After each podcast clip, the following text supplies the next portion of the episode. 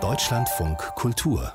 Lesart Herr Lehmann, sein Chef Erwin Kechele, die Österreicher P. Immel und Kaki, Chrissy und Kerstin, das sind schon alte Bekannte für alle, die Sven Regeners Romane gern lesen, genau wie Schauplätze, das Café Einfall auf der Wiener Straße oder die Arschart Galerie der zugezogenen Österreicher. Ich habe da auch mal gewohnt, Herr Regner, und schlag die erste Seite auf. Und wenn ich da eben lese, wie der Frank Lehmann im Einfall rumfuhrwerkt und putzt, da fühle ich mich gleich wie früher in der WG. Der Puls fährt runter, alles ist irgendwie entspannter. Man fühlt sich irgendwie so ein bisschen zu Hause in Ihren Romanen. Geht Ihnen das auch so, wenn Sie einen anfangen? Ja, das für mich ist das Tolle, die Erinnerung an die Zeit, als man so Anfang 20 war und, und das ganze Leben so offen vor einem lag, aber man auch völlig ratlos war, was man jetzt damit machen sollte. Äh, wo man also sozusagen so ins Erwachsenenalter rein sollte, aber die Regeln nicht kannte. Oder wenn man sie kannte, nicht vielleicht nicht so gut fand oder so. Das ist diese, das ist eine ganz zauberhafte Zeit für Romane, weil, weil da so viel passieren kann und weil alles, was passiert, so große Folgen haben kann. Und äh, weil alles man in dem Alter auch irgendwie ernst nimmt und ernst nehmen muss. Und gleichzeitig aber weiß, dass ganz vieles davon eigentlich so ernst man nicht nehmen kann. Das, das, das ist für mich toll. Und äh, deshalb spielen die auch in dieser Zeit, weil ich, weil ich mich daran erinnern kann, wie ich in diesem Alter war. Ich könnte das natürlich auch heute spielen lassen, aber dann würde ich jetzt sozusagen dann heutige 20-Jährige kapern müssen. Und das wäre mir, glaube ich, zu anstrengend, weil ich mich dann erst ganz lange rein recherchieren und denken müsste, wie die heute drauf sind und reden und so. Und damals, da fällt mir das sehr leicht. Ne? Aber das hat ja Ihre Romane, auch der jetzt hat jetzt ja nicht so einen ganz stringenten Plot. Es ist eher, als würde man sich in so einen Zustand, in, in so einer Zeit eben reinfallen lassen. Ganz viele tolle Details, auch in den Dialogen. Sehr lustig fand ich zum Beispiel die Gespräche, als da im Café Einfall einmal ein Schild dran hängt, dass bis 15 Uhr Nichtraucherlokal ist und keiner kann das fassen. Alle sagen, was, es kann nicht sein und so. Vor allem liest es erstmal keiner. Ne? Genau. Ne? Also alle, alle übersehen dieses Schild. Das ist auch so typisch dafür. Ja. Aber wieso erinnern Sie sich da so gut dran? Haben Sie damals Tagebuch geführt? Nein, gar nicht. Ich habe sehr gutes Gedächtnis, äh, aber vielleicht auch eins, das mich manchmal trügt. Also, aber ich, ich, ich, ich baue mir das einfach so, wie das da ist. Also, die, die mich inspirieren die Figuren. Ich habe diese Figuren, deshalb kommen die auch immer wieder dieselben. Oder nicht dieselben, es kommen immer welche dazu und so weiter. Und die Gewichte verschieben sich ja auch. Wer wichtiger ist und wer nicht. Bei diesem Buch hat sich dann für mich herausgestellt, dass da zwei Leute plötzlich so eine wahnsinnig große Wichtigkeit bekommen. Das hätte ich gar nicht mit gerechnet. Die haben sich quasi in den Vordergrund gespielt, äh, die Schlingel. Und es ist ein bisschen so, dass diese Figuren mich einfach inspirieren. Also ich denke über die nach und dann fallen mir tausend Geschichten ein. Vielleicht war sie alles auch so ein bisschen, auch, auch, auch wenn es die Mutter von Chrissy ist oder so, ein bisschen auch so natürlich auch Leute sind, mit denen ich mich sehr gut identifizieren kann. Und so, so unterschiedlich die auch sein mögen. Jeder hat ja ganz viele Persönlichkeiten in sich selbst und ich glaube, da erfülle ich mir auch viele Wünsche, auch nochmal andere Leben zu leben und so. Aber das läuft einfach äh, und, und man muss ja auch sagen, ich bin ja jetzt nicht besessen davon, so eine Reportage zu schreiben über die Zeit. Also, äh, es das wäre ja auch nicht so lustig. Man nee. muss ja richtig laut lachen bei Ihren Romanen. Ja, es ist klar, dass es damals keine Handys gab und sowas. Ne? solche Sachen, dass also so gewisse Nicklichkeiten auch im, im, täglichen Leben, dass also die Telefone kaputt sind oder die Telefonzellen. Man muss zu Fuß zur Feuerwache rennen und da schnell den Notarzt holen. Ja, weil es schneller ist und weil man gar nicht wüsste, wo man jetzt telefonieren sollte und so.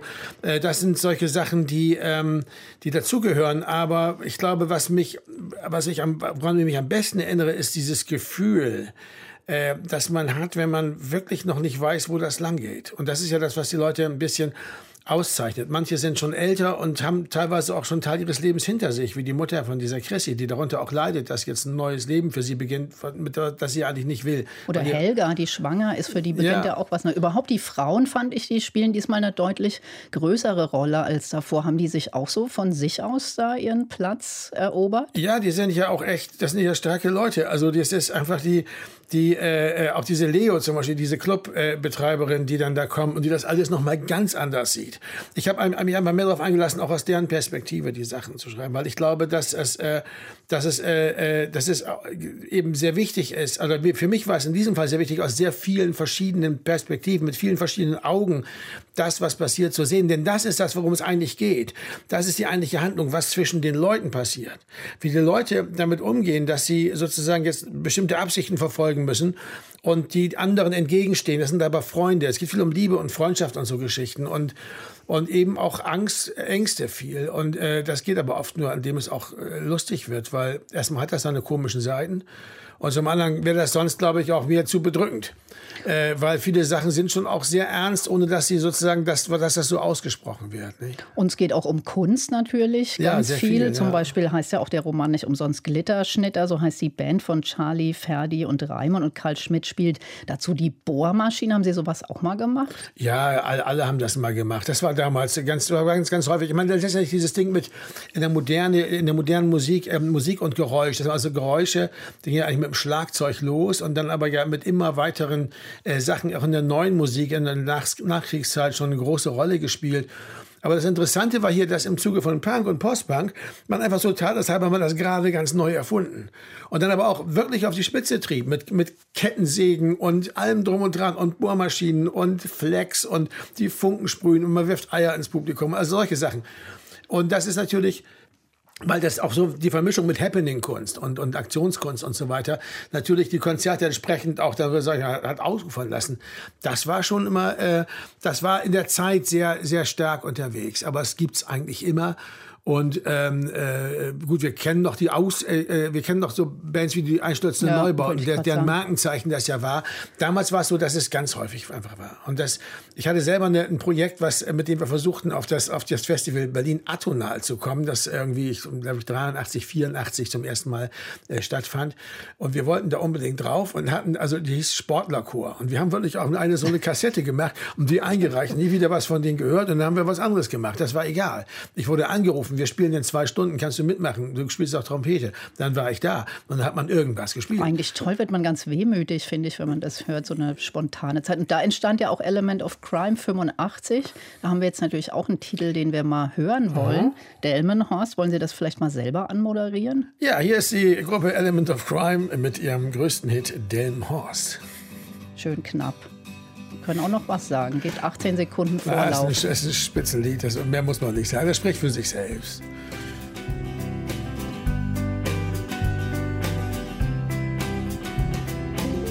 Ich bin jetzt immer da, wo du nicht bist. Und das ist immer Delmenhorst. Es ist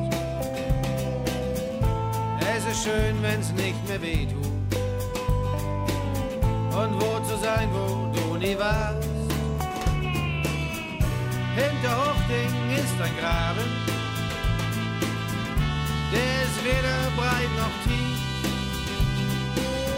Und dann kommt gleich Getränke auf Mann. Sag Bescheid, wenn du mich liebst.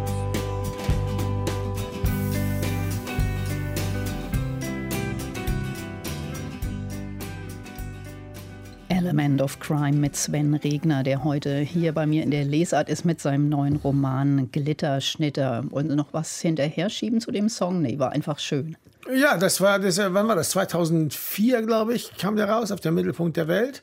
Äh, äh, ja, das war natürlich in, in Bremen und Umgebung ein Riesenhit. Das war, das wurde im Radio, also wir sind ja jetzt keine, keine Band, die sehr viel im Radio gespielt wird, die echte Radio-Hits hätte Bei oder uns so. schon hier. Ja, das ist, und das ist, das, das ist das, warum ich Deutschlandfunkkultur auch so toll finde. das war jetzt gut. Ja, aber, aber wir sind jetzt nicht so die, die super Radio-Hit-Leute. Das ist auch gut so und in Ordnung so, weil das eben die Musik ist, die sie ist. Aber das war tatsächlich im Bremer Raum ein Riesenhit, auch bei Radio Bremen, weil eben das diese Geschichte Bremen und Delmenhorst. Eigentlich versuchte ich nur Bremen und Niedersachsen miteinander zu versöhnen bei dem Lied. Sie schreiben ja fast alle Texte für die Band selbst. War das irgendwann nicht mehr ausfüllend oder wieso haben Sie dann mit den Romanen noch angefangen? Ach nee, das, so kann man das nicht sagen. Ähm, äh, äh, wir haben ja seitdem auch noch ganz viele Platten gemacht, also in den letzten 20 Jahren. Aber ähm, äh, tatsächlich ist es so, dass ich immer auch äh, Romane schreiben wollte. Und aber eigentlich nicht, ich habe ich hab es auch öfter versucht, aber das war nicht gut, was ich da machte. Und dann ist mir, das meinte ich vorhin mit den Personen, dann ist mir diese Person Frank Lehmann über den Weg gelaufen quasi. Als ich diese Kurzgeschichte schrieb, dass da so ein Typ nachts irgendwie um morgens um drei oder halb vier oder vier, also zu einer Zeit, wo niemand auf der Straße ist, in West-Berlin auf so einen Hund trifft und sich vor dem nicht retten kann. Also dieser Hund, ne, so wie so ein wildes Tier im Dschungel. Und er hat keine, es gibt keine Hilfe. Und das hat dann so Folgen gehabt. Der musste also als Letzter auf der Straße sein. Warum? Weil er derjenige ist, der die Kneipe zumacht. Also arbeitet er in der Kneipe. Dann ist er, hat er diesen Chef, diesen Erwin, der von dem redet er. Und dann geht es darum, wie der, wie der denkt, was er zu sich selber so sagt, wie der mit dem Hund spricht. Und das fand ich dann so charmant, den, den Typen einfach so, dass ich, dass ich immer dachte, und das war 1991, habe ich die Geschichte geschrieben, die Geschichte, dass ich immer dachte, mit dem könnte man eigentlich viel mehr machen. Und das meine ich mit dem, dass, dass die Figuren einen inspirieren. Ne? Und dann habe ich aber erst 2000 dann damit angefangen. Gestern habe ich einen Kollegen äh, aus der Musikredaktion getroffen und ihm erzählt, dass Sie heute kommen. Und dann hat er mir erzählt, er wohnt in der Waldemarstraße, dass er neulich in der Oranienstraße in Kreuzberg, wo Ihre Romane eben auch spielen, hätte so ein Kastenwagen gestanden mit Elektroinstallation Herr Lehmann. Und ja. das hätte ihm so gut gefallen. Das ist doch toll, wenn die Literatur so ins Leben schwappt, Ja, die oder? Literatur ja, greift das Leben ein. Ich weiß zum Beispiel, es gibt, äh, ich glaube, es war in Rostock oder Stralsund oder so, gibt es oder gab es einen Friseur. Friseure haben ja diese Angewohnheit, lustige Namen sich auszudenken für ihre Salons. Der hieß Herr Lehmann. Also Herr Mit wie Englisch Herr, HIR, genau. ja. Mhm. Herr das, das ist dann schon, das ist dann schon super toll. Da würden sich ja Ihre Figuren eher drüber lustig Die machen würden sich über freuen. solche Sprachspiele. Ja, also HR Ledig würde sich total freuen, weil das Mhm. findet er super und so. Und andere würden sich vielleicht dann darüber mokieren. Aber im Grunde genommen, das ist ja das, das Tolle auch an der Art von Kunst, die da betrieben wird, dass sie sowas Staunenswertes hat und dass sie auch selber, diese Leute auch selber sozusagen alles behandeln, was sie da machen, als wenn es das erste Mal in der Geschichte der Menschheit wäre, dass man sowas tut. Und dass diese, diese, diese Haltung der zu dem eigenen künstlerischen Tun, die finde ich natürlich, die findet man natürlich nur in dem Alter, so Anfang 20. Ne? Also, hey, hast du gesehen, ich habe da hier und dann haben wir, und dann sind wir aufgetreten und die haben uns mit Bierdosen beworfen. Wie toll ist das denn und so. Also diese Haltung, das ist ja was, wovon man auch gerne erzählt. Und das, das hat natürlich dann auch sprachliche Folgen und so, also für die künstlerische Seite des Romans selber auch. Ne? Also mich faszinieren ja besonders die Österreicher in ihren Romanen, muss ich sagen. Ich, das hat bei mir mit biografischen Gründen zu tun, aber bei Ihnen muss es doch da auch irgendeine, äh, ja, irgendeine Bezauberung durch Österreich geben, weil Sie die so liebevoll in ihrer Verpeiltheit porträtieren. Was, was haben Sie für ein Verhältnis zu Österreich? Ja, ist tiefe Liebe, muss ich ganz ehrlich sagen. Wir sind mit, mit, mit 1987 bin ich das erste Mal in meinem Leben nach Österreich gekommen. Da war ich auch schon 26. Mit Element of Crime spielten wir im U4 in Wien und ich war einfach nur hin und weg. Wir kriegten, bekamen dieses Punkerhotel Fürstenhof am, am Westbahnhof, wo man immer hin musste, wenn man als Musiker kam. Und dann gab direkt daneben an das Café Westend und da war ich eigentlich so an die Stadt schon ein bisschen verloren. Also ich fand das einfach super toll. Die haben ja auch Leute, immer Heimweh, ihre Österreicher. Ja, ne? natürlich. Der Und- macht dann die Sachertorte, Ja, ja. wie seine Oma und wie er so schön den Schokoguss da drauf verteilt. Herrlich. Ja, wobei Heimweh natürlich bei Leuten, die sich entschieden haben, in so einer Stadt zu wohnen wie West-Berlin und dann noch im Winter natürlich auch so ein, so ein durchaus also virulentes Gefühl ist. Also der Frank Lehmann hat das ja auch. Der ist auch erst ein paar Tage da eigentlich, also zwei Wochen oder drei Wochen oder was. Und merkt schon, dass er langsam anfängt, so sich, sich als Bremer wieder viel mehr als Bremer zu fühlen, wie damals, als er in Bremen wohnte. Und dass er sozusagen die Unterschiede für sich selber so, man merkt das oft bei Leuten, die neu nach Berlin gezogen sind, dass man, man sehr viel Heimweh hat, und sehr viel Widerstand gegen das, wie das da läuft, weil das natürlich eine sehr große Stadt ist, wo ein anderer Ton herrscht und auch eine andere Art von Ruppigkeit. Und man erst eigentlich, gerade als junger Mensch lange braucht, um zu begreifen, dass das nicht persönlich gemeint ist. Weil man denkt erstmal, das ist persönlich gemeint, wenn man noch jünger ist als die anderen und so. Ne? Aber, aber stellt man fest, die sind zu allen so. Ja, und Die Figuren sind ja auch recht ruppig. Also das ist ja, Ja. so eine, finde ich, sehr, sehr angenehme Art von Schlechtgelauntheit, die sich da die ganze Zeit durchzieht, die natürlich auch irrsinnig komisch ist, wenn man sie sich von außen betrachten kann. Ja, es ist dunkel, es ist immer dunkel, es ist immer kalt, es, die Luft ist schlecht, äh, die Wohnungen sind schwer zu heizen, äh, durch diese Kachelöfen, die, wo man immer die Briketts gerade nicht da hat. Es ist alles schwierig, das Geld ist, stimmt nicht unbedingt, alle sozusagen konkurrieren auch gewisserweise mit Alle allen. sind genial, aber auch Idioten, heißt es einmal. Ja, genau. So was, so wie man halt dann über seine Mitmenschen so denkt und spricht, wenn es drauf ankommt. Und äh, ich glaube, dass das, ähm, das hat viel mit Liebe und Freundschaft zu tun, aber auch damit, was Liebe und Freundschaft eben schwierig macht. Dass es eben sozusagen dann doch diese ganzen Widersprüche gibt und diesen Kampf um so einen Platz an der Sonne. Ich glaube, dass das 85 vorbei war, das, was ich da beschrieben habe. In, in, das, das, das schreibt, äh, macht, sagt zum Beispiel auch Mark Rieder in diesem Film, ähm, B-Movie. Und das ist, war wirklich beachtlich. Das war wirklich vorbei. Und ich habe mir auch eine Theorie dazu. Äh, die neue Deutsche Welle war da gerade tot. Und das war der große, die große Wärmequelle. Der große, St- da ging ein großer Scheinwerfer an über der Stadt. Und alles wurde begutachtet, weil die neue Deutsche Welle so erfolgreich war, auch finanziell. Da geht auch die, die Kunst äh, durch durchaus nach Brot. Und dann ist aber alles, was am Rand so als, als Freak und, und, und, und, und, und äh, sozusagen Randkultur auch noch läuft, für diese Leute, die eben so Kunst machen, Objektkunst, Aktionskunst, Performance, seltsame Musik, also Avantgarde-Rock, was auch immer, die kriegen alle ein bisschen was von diesem Licht ab. Und dauernd sind diese Fernsehteams da, weil es im, im, im ersten Programm eine Sendung gibt, Berliner Nächte, die kommt jede Woche. Die brauchen dauernd irgendeinen Verrückten, den sie filmen können. Alle sind natürlich bereit, dabei mitzumachen. Und dann da ist jeder mal dran. Und dann war plötzlich die neue Deutsche Welle tot und da knipste jemand den Scheinwerfer aus und dann war das alles vorbei. Da war, die Leute machten natürlich immer noch weiter. Wir haben da gerade erst die Band gegründet. Aber diese Aufmerksamkeit, so wir kommen aus Berlin, wir sind toll, das war alles weg. Also ne, das, das und, und, und dann waren plötzlich auch, dann war alles so, ging es alles so zu Schanden, so wie so eine Pflanze, die verdorrt. Also wenn Sie jetzt durch Kreuzberg gehen, ist nichts mehr übrig von dem, was in Ihren Romanen da so lebendig wird. Nein, in so einer großen Stadt ist nach, nach 30, nach 40 Jahren hm. nichts, sowieso kein Stein auf dem anderen mehr, nirgendwo. Ich meine, damals war der Potsdamer Platz, da ging die Mauer drüber und äh, davor diese Magnetbahn und ansonsten war das eine Wiese. Ne? Also, aber das, man, man, äh, das ist nicht mehr übrig, aber es gab zum Beispiel Anfang der 90 90er das gleiche nochmal. Das war das große Wunder. Durch Techno, also durch die, durch die Maueröffnung, durch die Haus- und Techno-Musik, alles plötzlich nochmal von vorne losging. Dieser Aufschwung, dass plötzlich alle möglichen Leute alles Mögliche machten. Das, das ist eben so, wenn irgendwas erfolgreich ist, sehr erfolgreich ist, dann geht wie gesagt, der Scheinwerfer an und dann sind alle am Wuseln. Da sind alle plötzlich wieder da und kriegen die Wärme ab und so. Und das ist, äh, das ist dann immer eine interessante Zeit. Sven Regner ist nicht nur Schriftsteller, sondern vor allem auch Musiker.